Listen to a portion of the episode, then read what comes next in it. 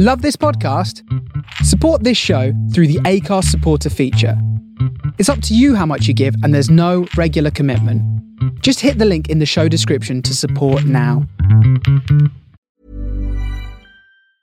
Mother's Day is around the corner. Find the perfect gift for the mom in your life with a stunning piece of jewelry from Blue Nile. From timeless pearls to dazzling gemstones, Blue Nile has something she'll adore. Need it fast? Most items can ship overnight. Plus, enjoy guaranteed free shipping and returns. Don't miss our special Mother's Day deals. Save big on the season's most beautiful trends. For a limited time, get up to 50% off by going to Bluenile.com.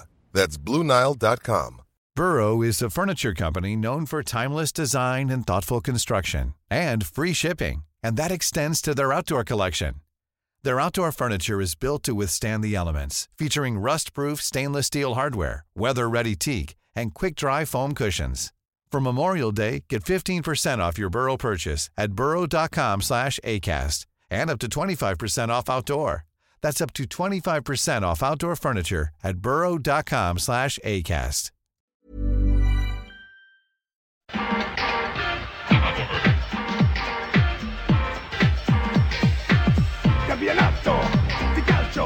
Italiano.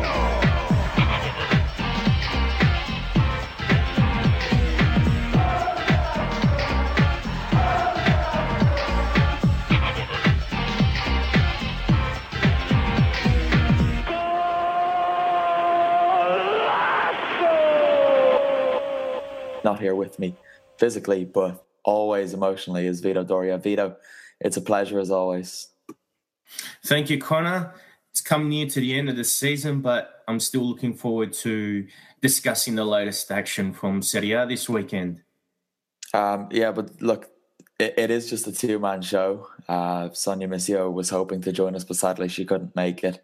So, Vito, there is only one place for us to start, as I seem to say quite often, but that is because the Scudetto has finally mathematically been decided. Juventus have won their seventh in a row. Have to give congratulations to them. It's their 34th, yes, 34th in total. So huge congratulations to the Bianconeri. Uh, where was this league won and what makes it more special than the others? There are a few reasons. Well, what makes it special is that nobody's done seven in a row in Italy, and even last season nobody had done six. So once again, Juventus have shown the dominance of Italian football once again. Perhaps it's pretty hard to really pinpoint one game on Juventus's part that where they lost it, or I mean where they won it. Um, part of me does feel that in some ways probably Napoli lost it themselves, especially when they lost 3 0 away to Fiorentina. Whereas Juventus, although they had draws against Spal and Crotone, they've just been a model of consistency. So, uh, more than anything, I wouldn't pinpoint just one game for Juventus on how they won it. I think it's more just over time, they don't really spoil their runs or they do not find a way to just self destruct. Even if they have slip ups, they will often bounce back.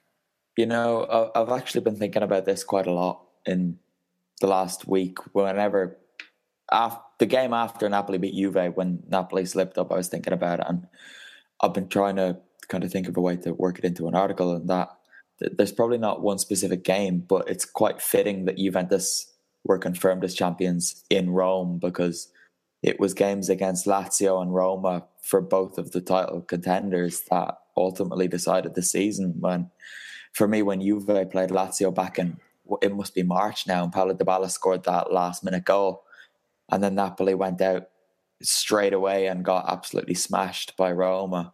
I thought that was huge at the time, and then Napoli did manage to claw back to just within one point. But now, with hindsight, looking at that and the the run of results that Napoli had after that, weekend. That is, for me anyway, the decisive weekend in the season. Uh, La Gazzetta dello Sport wrote an article today, and they kind of picked out five games. Uh, one of them being as early as the second round when Juventus were 2 0 down against Genoa after just seven minutes. Uh, th- there was an own goal by Miralem Pjanic and a bit of VAR controversy that put them 2 0 down. And then, in typical Juventus fashion, they raced back and won 4 2. And I suppose it, we're not going to say we saw coming all along because we did back Napoli. We did think Napoli were going to win it. But Juventus have just been themselves again this year, haven't they? And you've got to give them enormous credit for that. Yeah, well, definitely. It's a bit hard to, you know, swallow it. You know, it's a bit of pill to swallow because we're used to it. And I'll be honest, it's probably not the best look for the Italian game because the stigmas come out and people think it's just a one team league. And sadly, from that perspective, it does prove that point. In saying that, you Juve have to go out and face the teams every week. They got to face whoever's out on the park. So, you know, can't just be blaming Juventus for being so good.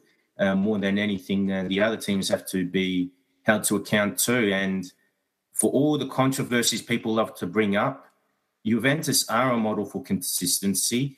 And as much as I love to see beautiful football and all that, uh, Juventus are like a machine in the sense that they do grind out the results. It doesn't matter if they play well or play bad because of the tactical tactical flexibility or Max Allegri and also the quality of the squad that has been assembled together for many years, they still will find a way to turn things around. So they haven't got one way of scoring goals or one way of playing. They just know how to adapt to the opponent or adapt to certain circumstances. And they manage to pull through. They've got the right mentality and they're experienced in dealing with these situations where the likes of Roma and Napoli have not been able to do that in the last seven years.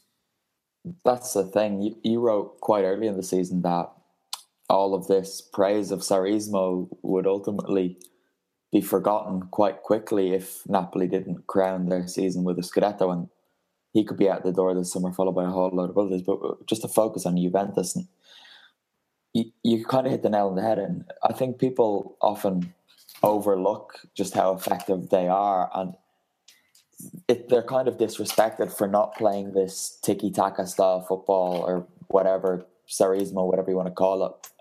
But it's not as if they play long ball Sam Allardyce type football either. You know, they they just do what they can with the players that they have, and they always win. They might not do it in Europe, and that is a stick that you can beat them with if you like. But they deserve huge I do. credit.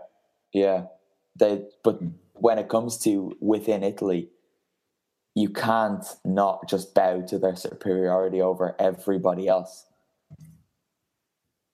Yeah, true. Uh, I think that's the reality of the situation. And as I've said, they are consistent. They are a team that to just focus on obtaining those results. I mean, they don't play like you said this Sam Allardyce football, on ball tactics, but they're not a, a true Catenaccio team like Helenio Herrera's Inter of the 1960s. They are a team more than anything. They do what's required to gain the results.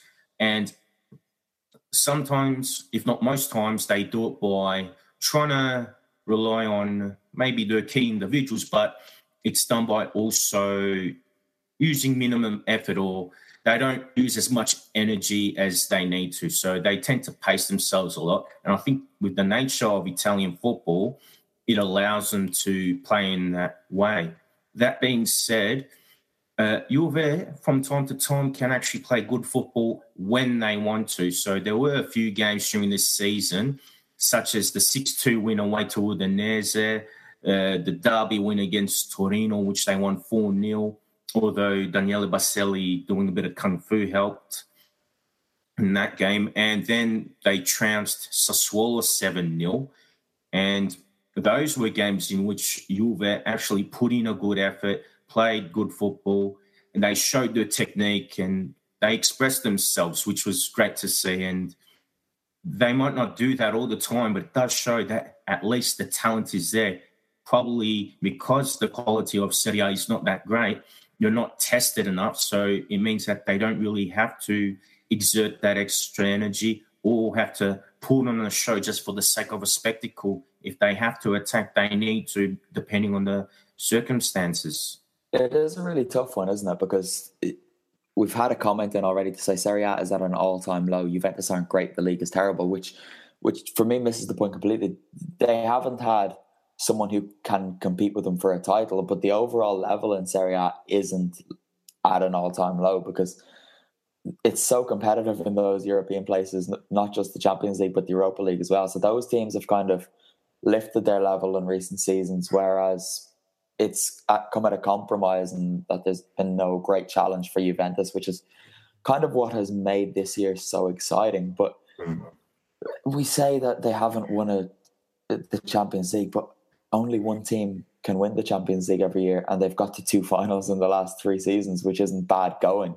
So, in two of the last three years, I think I'm right in saying they've been the second best team in Europe, which isn't all that bad, especially when Real Madrid have been all conquering as they have been, and Barcelona was the other final they lost in when Messi and co turned it on on the day. You can't really do too much to stop them as Juventus aren't the first or last team to work that out. Um, Vito, there are requests for you to go on a Juventus rant. Uh, I'm not going to try and force you into a rant because that kind of defeats the whole purpose of it.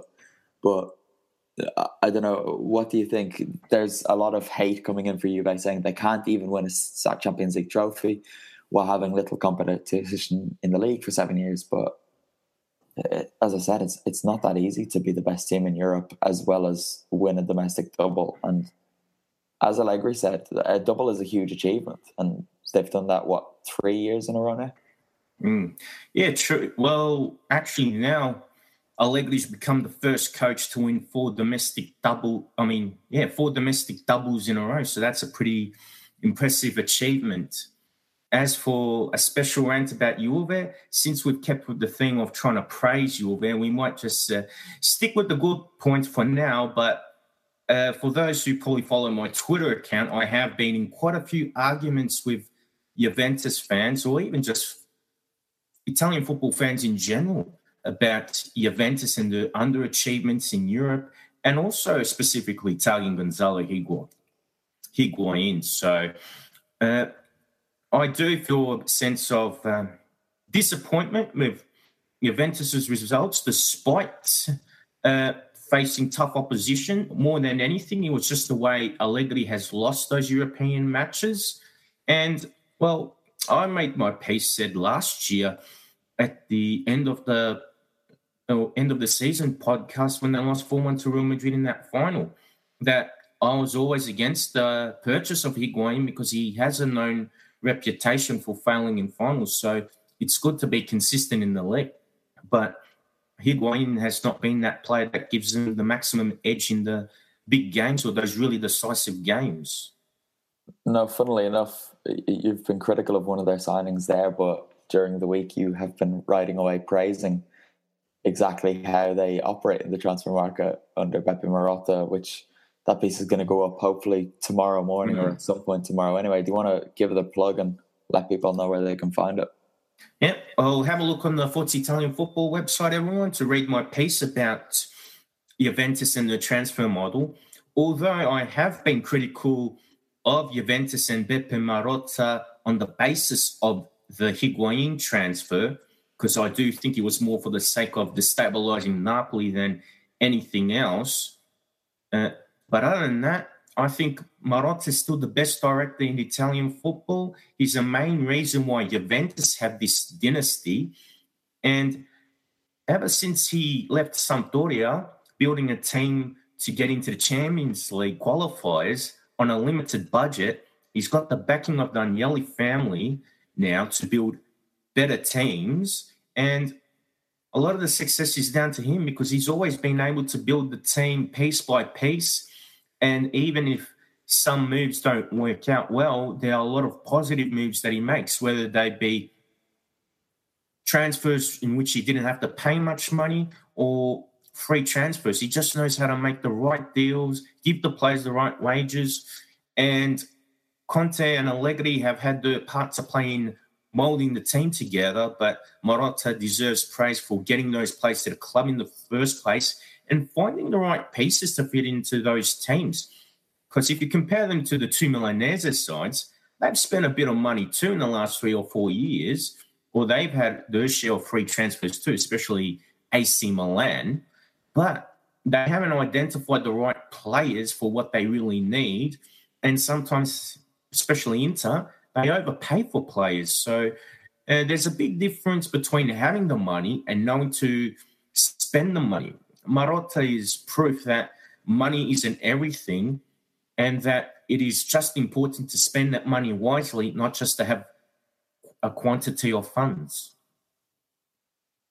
Yeah, no, you, you are absolutely right. Um, we can move on from Juventus now, I think, because we kind of discussed the Scudetto win last week because it was all but absolutely confirmed, given how last week's results went.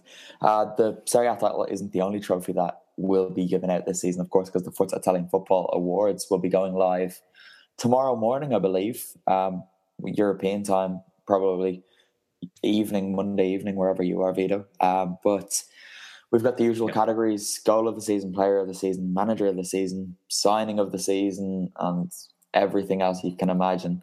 Myself and Dov kind of finalized the the nominations today, chatting, and he's trying to get under my skin by finding a way to remove Josip Ilicic from the signing of the season category, which I think is an absolute disgrace. And there are some pretty good nominations in the player of the season category, and one pretty notable omission as well, which I'm sure we'll get a bit of a backlash from because people love to give out. But Vito, really quickly, um, I ask you for your player of the season. Is there someone that comes to mind straight away?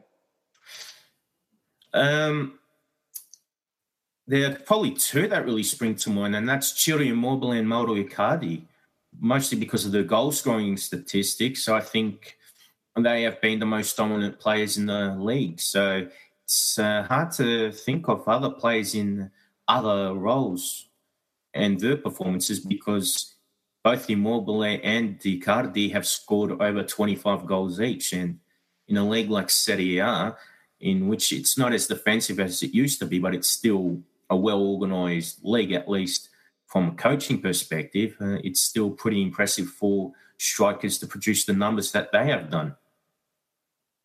Yeah, despite Icardi's good scoring figures, I've been quite disappointed with him this season because he doesn't score in enough games for me. But enough on that, we might get to that later. Immobile is a good shout, though. I think he's been so impressive since going to Lazio, and that team just suits him so perfectly. But I don't think anybody would have seen this run of form coming from him. Uh, of course, Juve winning the league means Napoli miss out. They won 2 0 tonight away at Sampdoria. Uh, I'm sure you're frustrated about this because as soon as the pressure is off, the Partenopei, they go and do the job. And it wasn't always that easy. It was a pretty poor game. You got up at a ridiculous hour to watch this. Uh, it was basically just players shooting from 20 yards for 70 odd minutes. And then one of those shots went in through Arek Milik. And Milik is actually where I want to start tonight because he showed exactly why he probably should have featured more in the last last month or two, especially. Um, what did you make of it? Mertens did start again for some reason and was dragged off. Milik came on and scored within 60 seconds of coming on. Well, it's moves like this that pretty much epitomizes uh, Sarri's uh, lack of desire to rotate the team. Mertens should have been dropped weeks ago, but since Milik's been returning from another knee injury, I suppose he's been reluctant in that aspect to see Milik get injured again. Although it was disappointing to see Samp lose, I do feel happy for Milik to score, and the way he scored was a, a, fantastic finish. Although there was some bad defending on Samp's part too, the defense was very open. Uh, since returning from injury, he has been able to make a difference off the bench and score a few goals. So hopefully, even if Sarri does leave, uh, hopefully Milik can have a good preseason, get himself fit, and hopefully he doesn't have another bad injury because I still think the talent is there and he can be a prolific scorer. So he just needs a bit of luck to be on his side, remain fit, and I think it's still possible for him to be a prolific scorer in Serie A. You would hope so because he did start so well there before his initial injury as well. Uh, Vito, look, we've we've spoken about Napoli to absolute death in recent weeks and months throughout the whole season. So I will go in on Samp a bit if you, if you like, because this was the game that confirmed the end of their Europa League chances. Mm-hmm. Uh, it must be so frustrating for you because at one point today, Fiorentina had been beaten. Atalanta drew. It looked like Samp could really grab the Europa League chase mm-hmm. by the scruff of the neck because mm-hmm. against all their opponents in that race, Milan, Atalanta, and Fiorentina, Samp have beaten them all this season and they had the advantage on head to head. So, mm. how are you feeling after that? I had put something on Twitter before I came onto the podcast today, and I revealed that I was disappointed with the way this season has turned out. Sampdoria are a team used to mid table mediocrity, and usually that should be the minimum target for the club. But the performance was disappointing, especially in some instances we were relying on long balls, which puzzled me because our football is similar to Napoli, so we didn't need to do that even on a wet pitch. And our only real chances were from Gianmarco Ferrari, who's a centre back. So if we're relying on him to score, then we've got issues in attack, and we have because our strikers aren't fit enough at the moment. This season had some great moments. We played some excellent football. I'd probably say only Napoli were a more entertaining team to watch. And as you mentioned, we bet some good opponents on the way too, rivals for the Europa League, and uh, we even challenged the big boys. Bet Juve at home, even though it was a weakened Juventus squad, but you can still take pride in betting Juventus. So I'll I'll claim that one. I'm happy with that.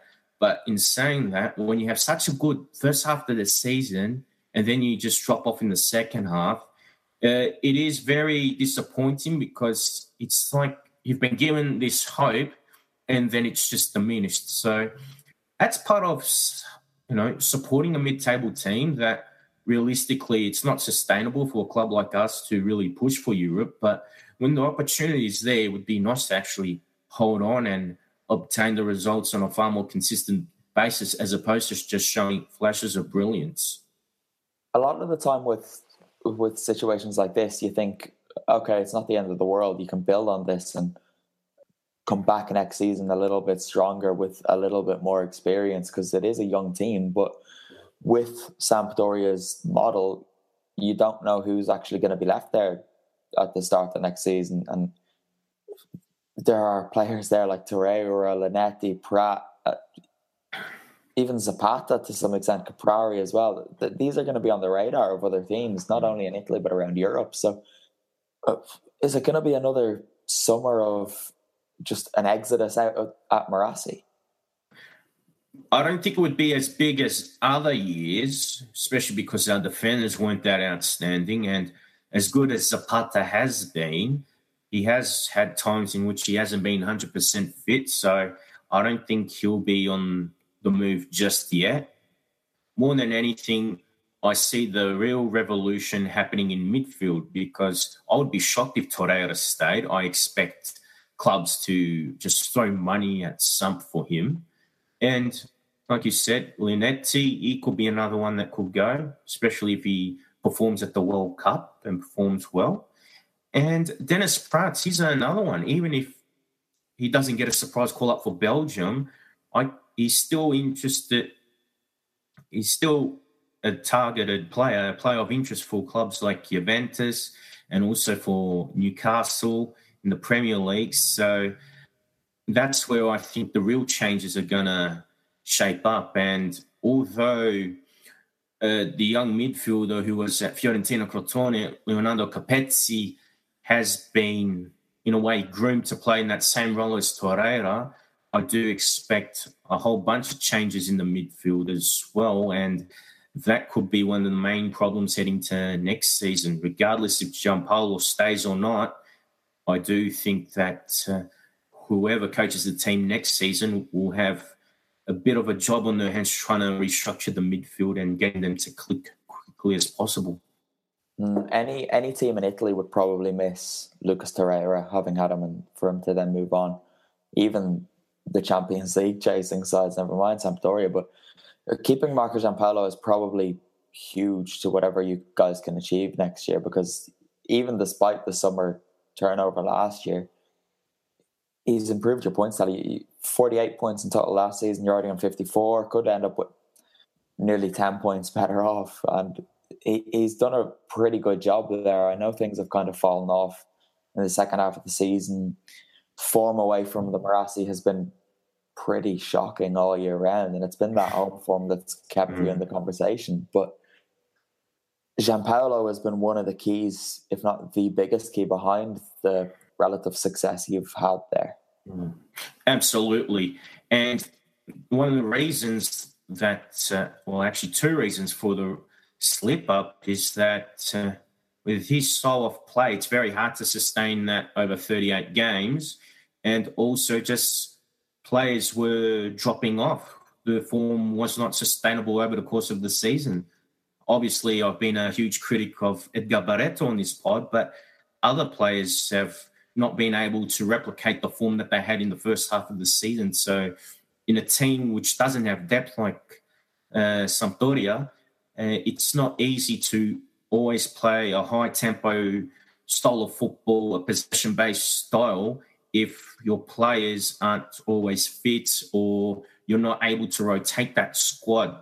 So I wouldn't blame Giampaolo like some some fans, at least on uh, Italian uh, social media pages, have been. But uh, I think there are other issues that need addressing before we can blame the coach for not qualifying for Europa League.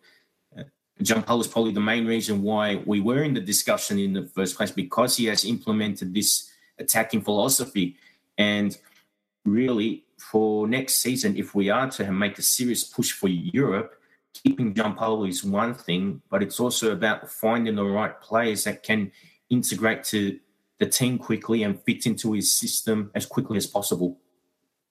Absolutely. Well, speaking of one coach who has turned at one of the also rans into European contenders, we'll move swiftly on to Giampiero Gasperini at Atalanta because the boys look like they're going back to Europe. A one-all draw in Bergamo with AC Milan, thanks to a 91st minute Andrea Masiello goal, has pretty much sealed the Europa League qualification places for next year. I know Fiorentina can technically still get there, but it would take a seven-goal swing on the last day of the season when Fiorentina play Milan, I think, and Atalanta play Cagliari. So it's unlikely, and people are already celebrating in Bergamo. Let me tell you. I just this game it showed how much Gasperini means to this club before the game when he was obviously suspended for the game and the Curva do their big display and I was expecting it to be something to do with Europe because that was on the line today but instead everyone held up these black and blue banners and then reversed them to show like a completely white backdrop and then uh, a tifo of Gasperini blown up onto it came down, and the screen in the stadium showed Gasperini then sitting up in the box. And he was quite obviously moved by it. The smile on his face was as wide as I've ever seen it on the man, and it was hard not to smile in response because he was almost getting a bit emotional, looking at it, waving and applauding, and then the mm-hmm. camera went away from him, and then it went back, and he was clearly so appreciative. And he has said in recent weeks, not for the first time, that he feels genuinely loved in Bergamo with Atalanta. And there's been talk of him going to take the Italy job. Of course, it's not happening now. He's been linked with pretty much every job in Italy that comes up. But he's he's going to stay, it looks like. And with him there, it's hard to question Atalanta's credentials of qualifying for Europe again this time next year because it, there, quite a nice symmetry actually. It was on this very day last year that Atalanta played Milan, drew one each, and secured fourth place and the Europa League, and the kind of done the same thing exactly a year on. But I was chatting to Eric, is his name. He actually listens to the podcast. A shout out to him. He he, he was with me at the game today, and he made the the argument that it's hard not to dis- it's hard to disagree with him that this season is probably even better for Atalanta than last. Last year was as far as points totals go, their best in Serie A. They finished fourth with 72 points. This year they're on what is it, 58, 61 or something like that. But given they had that European adventure, they beat Everton 5 1, 3 0, beat Lyon to top of the group, went toe to toe with Dortmund in the Europa League knockout stages. It, there's a serious case to be made there that this season has been even better than the fairy tale of last year. Vito, as an outsider looking in, what have you made of it all? You can definitely make the argument that it is better than last season's achievement simply because they did have the European commitments and they did go through to the knockout stage. So there were more games to play, and there was probably a time in which Atalanta looked like they were going to finish mid table. But once they were eliminated by Dortmund, uh, they didn't drop their heads. They just kept going and focused on maintaining that form to get back into the Europa League. So I think it's a testament to Atalanta as a club, but also Gasperini as a coach. And because he is not under the same pressures or scrutiny that he would have been when he was coaching Genoa, he's working in a more tranquil atmosphere. And with the abundance of young talent that Atalanta produces, I don't think he's got to worry about the dismantling of the team in the same way he would have at Genoa, because Genoa, they are a big selling club, and Atalanta is too. But when you have a superb youth academy like Atalanta does, you're just producing the talent year on in. And I think that really suits Gasperini. Not only that, Gasperini's got that ability to improve those players, get them used to senior football, and adapt to his style of play. So I think, uh, you know, both the coach and uh, the people involved in the club deserve uh, a lot of praise for their work. Yeah, well, one of those players that he's brought on and who has turned into, well, not already world class, but looks like he is going to become world class very soon, is Mattia Caldara, who played his last game at home for Atalanta today, and it was quite a nice touch. You know, they there was banners up on the curve saying "Grazie, Mattia," and he was given the captain's armband for day, and he stayed out after everyone else on the pitch, kind of going around to the ultras, shaking hands, saying his goodbyes it was a really nice touch and someone it, I've given him praise this year, but I haven't done it in a while, and he deserves it today because he popped up with another huge goal as Andrea Masiello, and that guy just goes so far under the radar and what he does at Atalanta. And I know he's done things in his career before, and he's been punished for them, but since establishing himself at Atalanta, and especially since Gasperini came in, he has been one of the most consistent and one of the most outstanding players in Serie A. And I'm not just talking about the other clubs. He, if you were to make a team of the season out of the last two years, Masiello is in it every day of the week as one of the centre backs because he rarely puts a foot wrong. And if he does, he does everything he possibly can to correct his error. Might look at Milan then uh, Gianluigi Donnarumma, there seems to be more problems with him. He had a bit of a disaster midweek in the Coppa Italia final, 4 0 defeat to Juventus. And then today, after the game, he went to give his shirt to the Ultras. And a lot of them rejected it. I don't know if he managed to give his shirt to someone in the end, but it's it looks like his time at Milan is actually going to come to an end this summer, Vito. Where can you see him jetting off to this year? Mother's Day is around the corner. Find the perfect gift for the mom in your life with a stunning piece of jewelry from Blue Nile. From timeless pearls to dazzling gemstones, Blue Nile has something she'll adore. Need it fast? Most items can ship overnight. Plus, enjoy guaranteed free shipping and returns. Don't miss our special Mother's Day deals. Save big on the season's most beautiful trends. For a limited time, get up to 50% off by going to Bluenile.com. That's Bluenile.com. There's never been a faster or easier way to start your weight loss journey than with PlushCare. PlushCare accepts most insurance plans and gives you online access to board-certified physicians who can prescribe FDA-approved weight loss medications like Wegovy and Zepbound for those who qualify. Take charge of your health and speak with a board-certified physician about a weight loss plan that's right for you. Get started today at plushcare.com slash weight loss. That's plushcare.com slash weight loss plushcare.com slash weight loss. Burrow is a furniture company known for timeless design and thoughtful construction and free shipping, and that extends to their outdoor collection.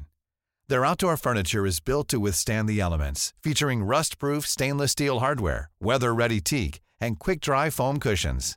For Memorial Day, get 15% off your Burrow purchase at burrow.com slash ACAST and up to 25% off outdoor. That's up to 25% off outdoor furniture at burrow.com slash ACAST. At the moment, I would just have to say the usual suspects like Real Madrid and Paris Saint Germain. The main reason for Real Madrid going for him would be because Perez wants to get rid of Keylor Navas, and it seems that David De Gea does not want to leave Manchester United. So I think that deal might not go through. So maybe Donnarumma could go there. Otherwise, Paris Saint Germain, uh, they've been dominating French football very easily, and it's debatable if Donnarumma will provide that jump in quality as yet for the Champions League. But it seems that Kevin Trapp and uh, Alphonse Areola have not been that impressive in goal for the Parisians. So I can see him going there as well. I haven't heard any rumours of him going to the Premier League, and I don't think of any. I haven't heard of any targets myself or any clubs thinking of bringing Donnarumma to the Premier League. So at the moment, I can't see that happening. No, you would imagine that Madrid or PSG is probably the two obvious places for him to go. Last year there were Manchester United links, but De Gea doesn't look like he's going to leave there now. Anyway, one of the comments was coming to say a rainy night at Stoke is inferior to a rainy night at Atalanta. I'm glad he's brought that up because my God, let me tell you, Vito, the rain in Bergamo today at points during that game is the worst I have ever experienced at a football match. There were times where I couldn't see what was happening. I could barely move. It was so cold. And walk into the game and in a short sleeve jersey and thinking, oh, this is going to be all right. And then it bucketed down. And obviously the, the terrace, the curva is completely open. So there was no escaping it. And it was horrendous. It was awful. But I said to um, listening to the podcast, uh, Mark Neal on Twitter, that I didn't care what the weather was like as long as the result went the way I wanted it to. And thankfully it did. And let me tell you, when Andrea Masiello's goal went in in the last couple of minutes, nobody, nobody in that stadium cared about what they had suffered through for the, the 90 prior to it. it probably worth a side point more than anything else. The referee, I didn't even notice who it was, but he was horrendous in this game. From the very first whistle, he was stopping everything and giving out yellow cards for the slightest thing, and he kind of spoiled it because the game wasn't even that entertaining, and because it never really got the chance to get flowing. That was just something that pissed me off a little bit. Um, if you want to have a laugh, sorry Inter fans, but Sassuolo went to San Siro and won two one, and Matteo Politano did it again at San Siro because he just loved scoring there and. Then Domenico Berardi rolled back the years and did something that I wasn't so sure he was even able to do anymore. And Inter are just their own worst enemies, Vito. Despite Rafinha's best efforts, pretty much single handedly, it doesn't look like they're going to get the Champions League. No, it doesn't. Inter had a few chances to score and they dominated the play, but Andrea Consigli had a fantastic game in goal for Sassuolo and he denied Icardi on more than a few occasions. He, Icardi probably would have got a hat trick on another day, but uh, Inter, with the ch- on the basis of the chances they had, should have won easily. But I think the way they played the game, they just didn't play with much energy, much cohesion, and the play was perhaps a little bit too predictable. And the way Sassuolo defended in numbers, uh, Lemos and Cerbi in particular had good games and when they attacked, it was really up to Politano and Berardi to take care of the business. And that's what they did. Sorry, uh, my mouse froze there for a minute. Yeah, that's all right. Moving on from it, we'll, we'll move on from Inter because I'm sure the listeners are sick of hearing about them, as even Inter fans probably are, given what we've said about them in recent weeks. But down at the bottom is where most of the excitement remains in Serie A. And a game that doesn't matter in the slightest, but it's kind of nice to see Benevento bow out at home with a 1 0 win.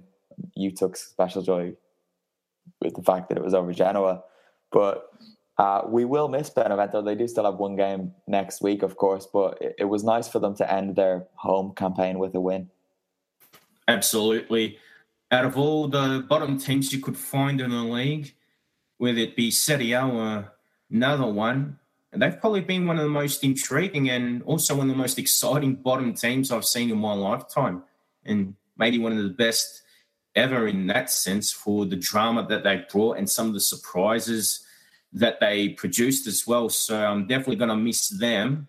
And hopefully they can bounce back in a similar way to what Empoli has done. You know, they went down to Serie B, played some excellent football, dominated Serie B and they're back in Serie A. So hopefully Benevento can draw inspiration from that because although Benevento were rather shambolic in the first half of the campaign, uh, they had a good transfer window in January, and uh, Roberto De Zerbi does what he can to make this team competitive, and he tries to play entertaining football. He tries to go for the wins by having attacking intent. It's just that the quality hasn't been there for a majority of the time, but nonetheless, they have been a fun side to keep an eye out for.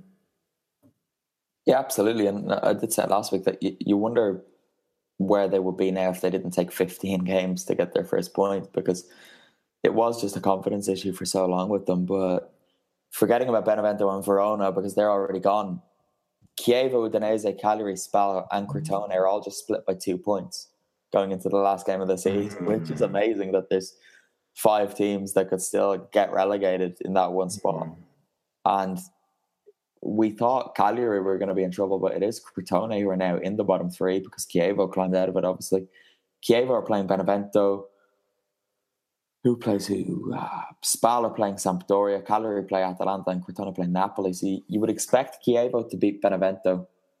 You would think Cagliari will have a tough time against Atalanta, and Crotone will have a tough time against Napoli. And given Crotone are in the bottom three going into next week, is it too simplistic to expect them to fall down to Serie B?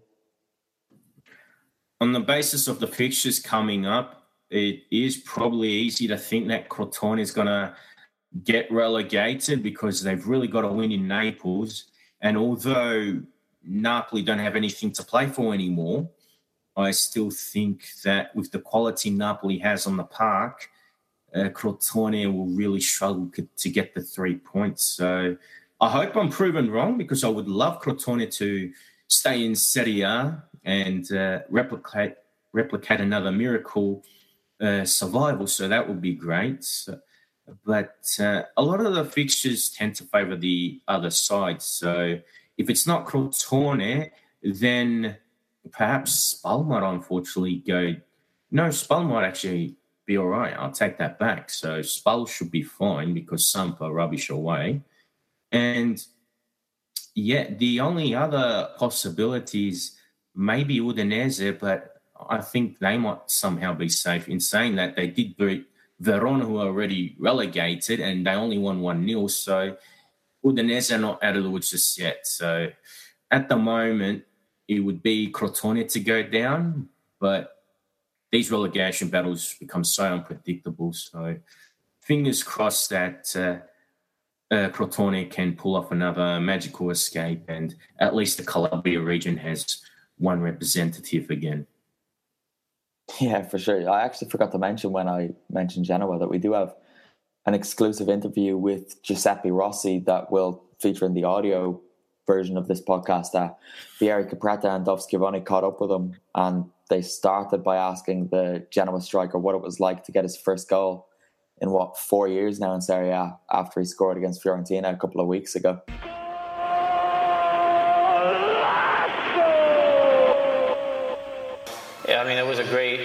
Moment. It was a it was a it was a liberation for me just because after 13 months of therapy, 13 months of hard work, it was um, it was let's just say uh, the light at the end of the tunnel and. Um, I'm really happy that this, I'm really happy and I hope that it will be a start of many, many more uh, great moments to come. And it's funny because the stats say you, you've played against Fiorentina three times. With Parma scoring twice, then you scored this, so pretty much every time you see Fiorentina, you score. Yeah, it's pretty crazy. I mean, it's pretty crazy because you're right that back in the day, when I was 19, it was Parma Fiorentina. We um, we won, and I scored two goals. This last game, unfortunately, we lost, uh, but I was able to get a goal. Um, and also playing for them, I scored many, and I did very well. So I guess they bring me good luck if I'm playing with them or if I'm playing against them. Is this the, the biggest rebirth from an injury, or do you feel like you've been through something worse in the past, or does, does it just get, the more injuries you have, you know, has it, what's the one that's been hardest to get back from? Well, every injury is tough because it's a story all by itself. Um, there's moments when I got injured where I was at my best. There's moments when I'm injured, like this last one, um, where I just got off scoring three goals in a game. So every injury has its own story. Every recovery has its own story. Um, I was without a team for four or five months during this injury, so that never happened to me before in my career. So that was even, so that added even extra stress, and it was even harder. Um, you know, moments to go through. Um, but we did it. Um, we're back on track. We're back where we want to be. And um, hopefully, that, just like I said, there will be many more goals to come. Yeah, it's tough. It's tough just because I've had injuries in my past. Therefore, many many people wouldn't want to take a risk in um, in a player who, yes, he's a very good player, but is injury prone and I don't blame them. Um, therefore, for those three, four months when I didn't have anything really going for me, it was just um, it was a tough moment because I love what I do. I love playing. I love playing football. I love being in front of 60, 70,000 fans and putting on a show. Um, that's what I was born to do.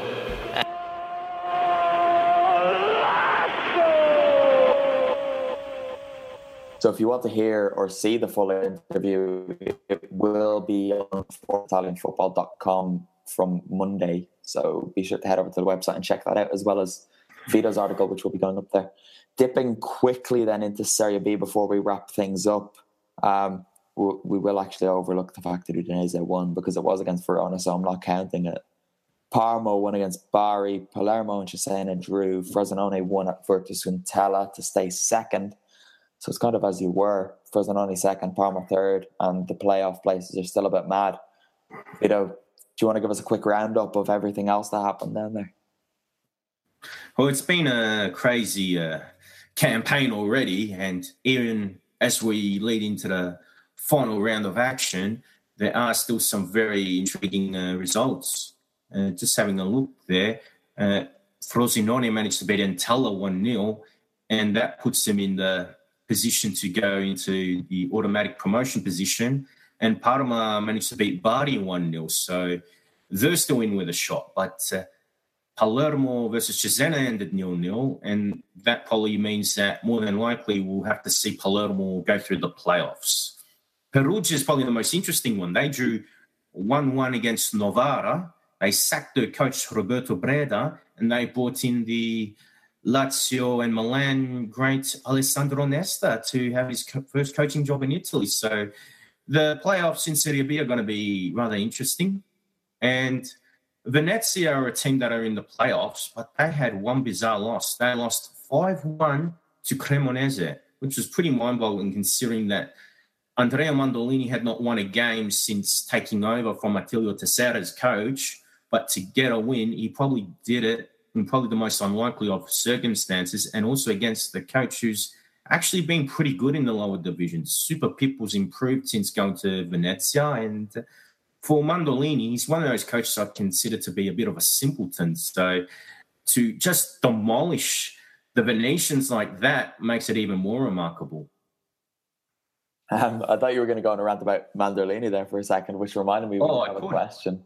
Save that for another time for the yeah. hashtag Vito Vents, which, by the way, good work setting up the hashtag on Twitter of the Vito Vents. But we do have a question with that very topic in mind. I think it came from, it did, it came from Brian Bolden, friend of the podcast, I'm sure we can call him. He asked, he would love to hear you talk about the lack of good social media by Serie A teams, especially to English speakers. This is something that really bothers me as well. Serie A don't even have an English language account, which is absolute insanity given the stature of the league. Sampdoria's English account used to be brilliant, but now they live tweet matches 20 minutes delayed from what's happening. So they'll be tweeting the last 20 minutes of a game after the game is finished.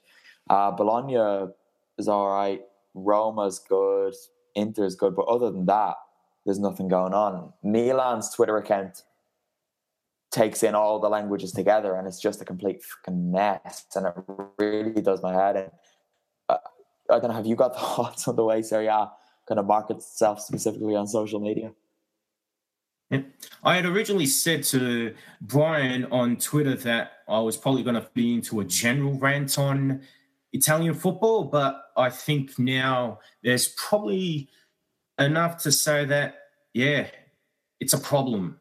Uh, social media is a big part of this uh, uh, modern landscape. It's part of modern football. It's a great way to interact. You've got to have a look at how the Spanish team, especially in La Liga, with uh, the big two, Barcelona and Real Madrid, and then you've got the EPL. Uh, they've got so many. You've got so many supporters, and it's well. They're both well marketed leagues. They've got top coverage, and the English, being the English, they will bang on that they've got the best league in the world. But I think a lot of it's also due to the good marketing and good. Uh, sometimes I'd even say good spin or even propaganda, to use an even stronger word. And I think the Italians got to take a serious look at themselves and get in touch with the 21st century. Long gone are the glory days of the 1980s and 1990s. You need to be in touch with modern football in many ways than one. It's great that we are a league known for its tactical nous, and Italy still produces good players, even though Italy's missed out on the World Cup. But we've got to bring the fans back. We can't keep using Juve's dominance as an excuse. We can't keep using Calciopoli as an excuse or Italy's demise in the national team. We've got to find ways to bring the fans back to Italian football and to see it for what it is, not because of stereotypes generated by non Italians. This is a way to try and target different fans around the world. You've got to get on social media and you've got to embrace other languages. And you also got to find ways to entice people into speaking Italian. Because let's face it, English is a universal language. Even if it's not a first language for people, they will learn it for business and other reasons, traveling as well.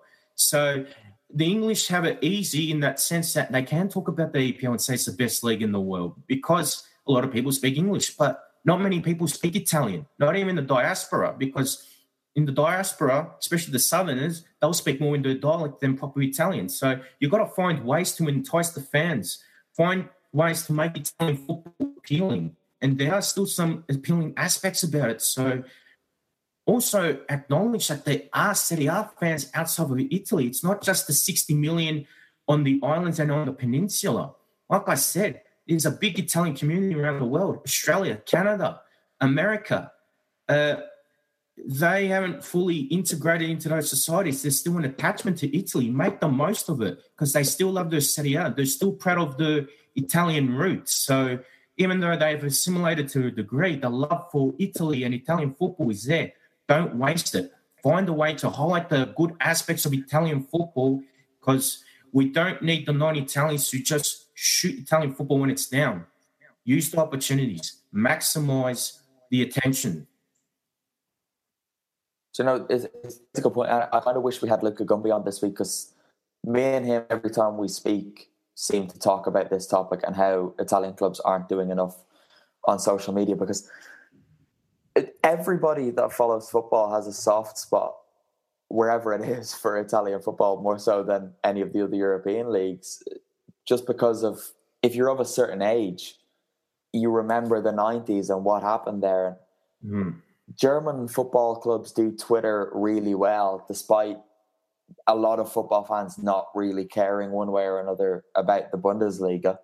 Um, Spanish clubs are using it a little bit more now, especially the bigger ones. And Italy is just so far behind, and there's a huge market that they could tap into. Because as you said, just look at the the number of Serie A fan accounts there are on Twitter. You, you can even throw us into that. It, there's a huge Italian football community out there, and there is a lot of ground to be tapped into, and it's amazing that I don't know if amazing, amazingly stupid that it hasn't been exploited more uh, because at the end of the day, like we do know football is a business, and all of these clubs and Serie A would make a whole lot more money by just putting out some English information about themselves. Even from a personal point of view, trying to buy tickets for Serie A is a pain in the neck because coming to this game, I bought a ticket on list ticket and they didn't send me the ticket, so I had to email them back and forth. They emailed me in Italian, so I responded in Italian. Then they responded in English, and the whole thing is just a mess. Uh, that is a point that has nothing to do with the original question, but I've been up for nearly 24 hours now, so forgive me. I'm running on two hours sleep as well. I, I think we can end it here, Vito, if you're happy to. Yeah, more than enough. All right, perfect. Um, of course, head over to ForzaItalianFootball.com for the end of season awards. Dalvin Vieri's interview with Giuseppe Rossi, which goes up tomorrow. The podcast, Vito's articles, everyone else's articles, news, match coverage, everything you want. Follow us on Twitter at Serie A FFC, Instagram, Facebook at Forza Italian Football. I'm on Instagram and Twitter at Con J Clancy, and I do have a Facebook page as well, which is just under my name, Connor Clancy. Vito, plug your own things. Nice. Go to Facebook. I've got my fan page at uh, Vito Doria. So my articles are shared there as well as this podcast and other interviews I do. And then, of course, uh, go to my Instagram and Twitter account, which is under Vito C. Doria. Perfect. Okay. Um, yeah, the, next week's going to be interesting because we might just go straight into the relegation talk because there's nothing to discuss at the top of the table. European places, of course, but nothing that's that important. Relegation matters more. So until next time, it's ciao for now. Ciao, ciao.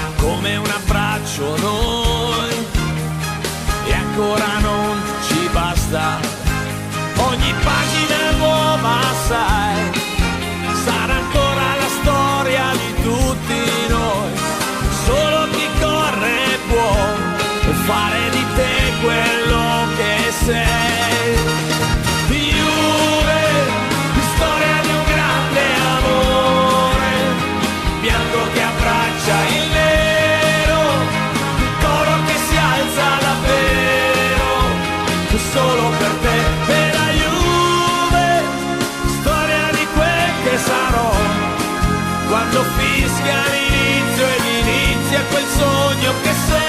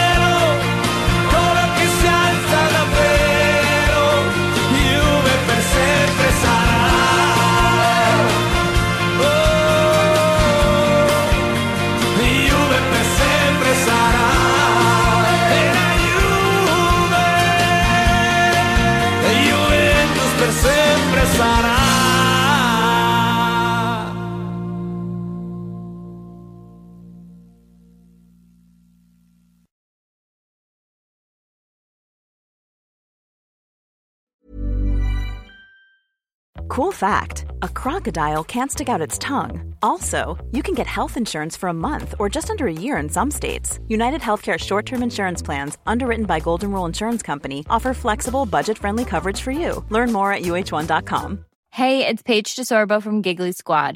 High quality fashion without the price tag? Say hello to Quince.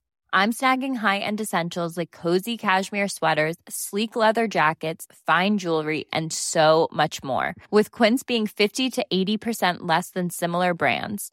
And they partner with factories that prioritize safe, ethical, and responsible manufacturing. I love that. Luxury quality within reach. Go to quince.com slash style to get free shipping and 365 day returns on your next order. Quince.com slash style.